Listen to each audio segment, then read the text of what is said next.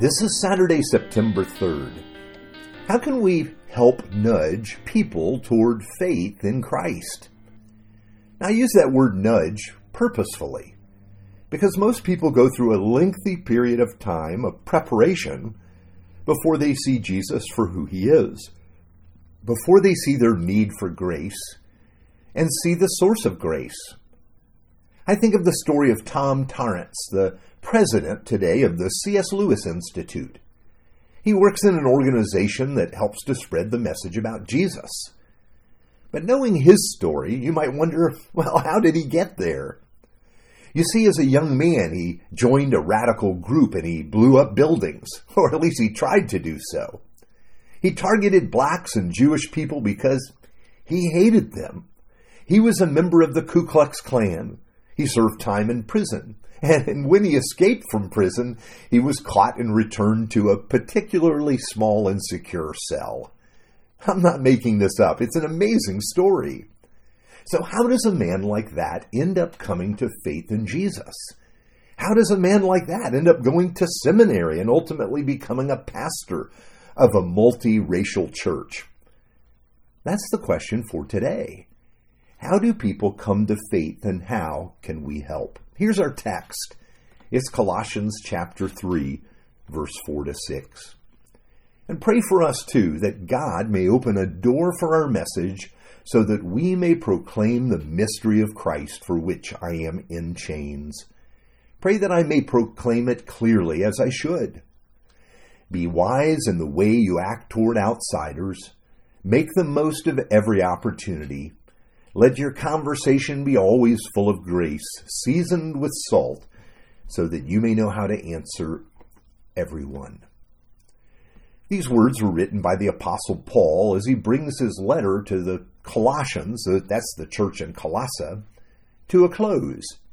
He asks for prayer from his readers, prayer that he might be effective in sharing the message about Jesus. He wants them and he himself, he wants to make use of every opportunity that God provides to him. Now, along with this prayer request, he has some instructions to give them. Be wise in the way you act toward outsiders, he says. Yes, we will find those outside the faith in many different places or postures as relates to God. Some are open and receptive, others, well, they're more standoffish. Some are seekers and glad to engage in conversations about Christ. Others are not open at all to discuss matters of faith. This is why wisdom is called for. There's no one size fits all way to approach people, but respect is always called for. And I think that begins with listening to people. What is their story? What is their what has life taught them? What questions do they have? In many cases, the questions we may ask may have more power than the statements we make. But listening is often the most loving thing we can do. People want to be heard. People want to know they matter. And we want them to come to see that they matter to God. Well, then we ask God to show us the opportunities, and He, and He provides them to us. Many times I've walked away from moments realizing that I'd missed an opportunity. It takes time to build sensitivity to the Spirit of God and to see open doors that God provides. I've come to see some opportunities like this. God almost always provides an opportunity, but we need to see what the opportunity is for. Is the door open to nudge the person toward faith in Jesus? Is God prompting me to pray for that person? Or perhaps to pray with that person? Is God opening the way for a longer term relationship? You get the idea. Look and pray about the opportunities God provides to you. By the way, God does this because He wants everyone to have life in the fullest sense life in Him. That is part of the story of Tom Tarrants whose story I started with today. God lined up circumstances so that in the prison cell, Tom began searching for truth. This ultimately led him to faith in Jesus and real conversion, a changing of his heart. After finally being released from prison, he attended seminary and became a pastor. And from there, he's gone on to lead a ministry actually geared toward sharing Christ. Now, seeing where Tom began, we might never have guessed what God had planned for him. But if so, we don't understand how God works. Now, when we get to have conversations with people, Paul has two simple instructions. Let our conversation be full of grace. Now, you might ask, what does that mean? Well, sadly, I think our conversations are not.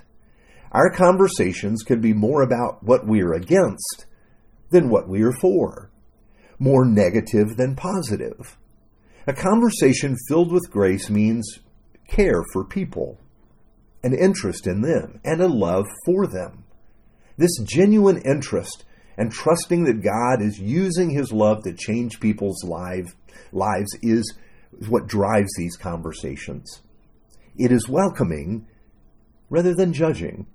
Of course, lost people are lost and the world is a mess, but we trust in the power of God in people's lives.